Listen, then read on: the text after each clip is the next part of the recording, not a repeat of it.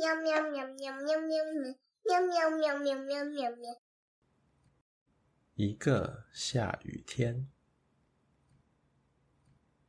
晨晨上小学五年级时，他的班导兼任学校棒球队的教练。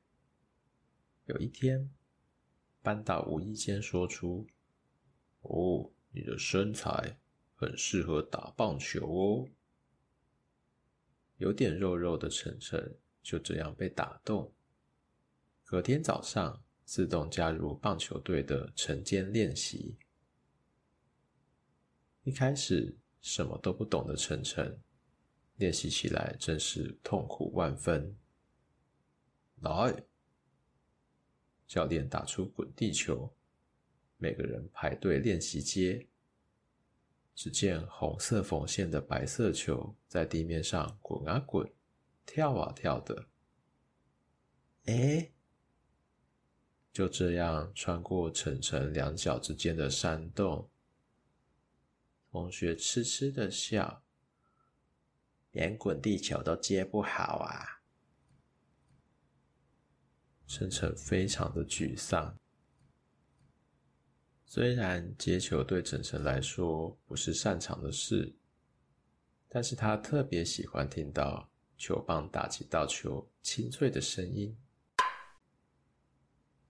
一次又一次的，他在打击练习区不断的练习挥棒，而这样的日子持续的清晨练习，不知不觉就过了一百天。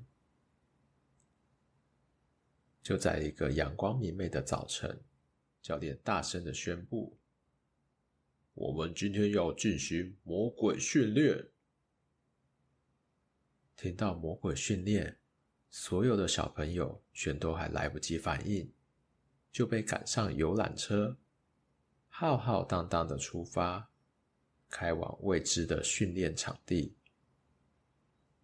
没想到，最后游览车放他们下车的地点，居然是台北一零一大楼。没错，今天的魔鬼训练。就是你们全部都要从一楼爬楼梯爬到一百零一楼，抓最慢的两个惩罚。Go！听到有惩罚，晨晨他们赶紧连滚带爬的从车上冲向一零一大楼的阶梯。爬一百楼的楼梯真的不是盖的。晨晨爬到三十楼的时候，就已经怀疑人生了，但是看看身边的小伙伴，都没有人放弃，大家气喘吁吁，用手撑住膝盖，一步一步的往上爬。当有如千块般重的腿终于跨过顶楼的门槛的时候，爬往一百层楼的小伙伴全部累倒在地上。非常好，你们全都完成了魔鬼训练。这次没有人会被惩罚。教练在顶楼骄傲的宣布。说也奇怪，经过这次魔鬼训练后，晨晨他们的体力明显变好，球队默契和感情也变得越来越好。在地区预赛，他们风风火火的拿下三连胜。晨晨依然每天认真的练习着挥棒。那天迎来的第四战，对手是去年的冠军队伍，击败他们就可以前往全国的大赛。对方的投手是左投。而且还是下勾球投手。晨晨他们第一次面对下勾球投手，姿势怪异不说，球路也不好掌控，频频挥棒落空。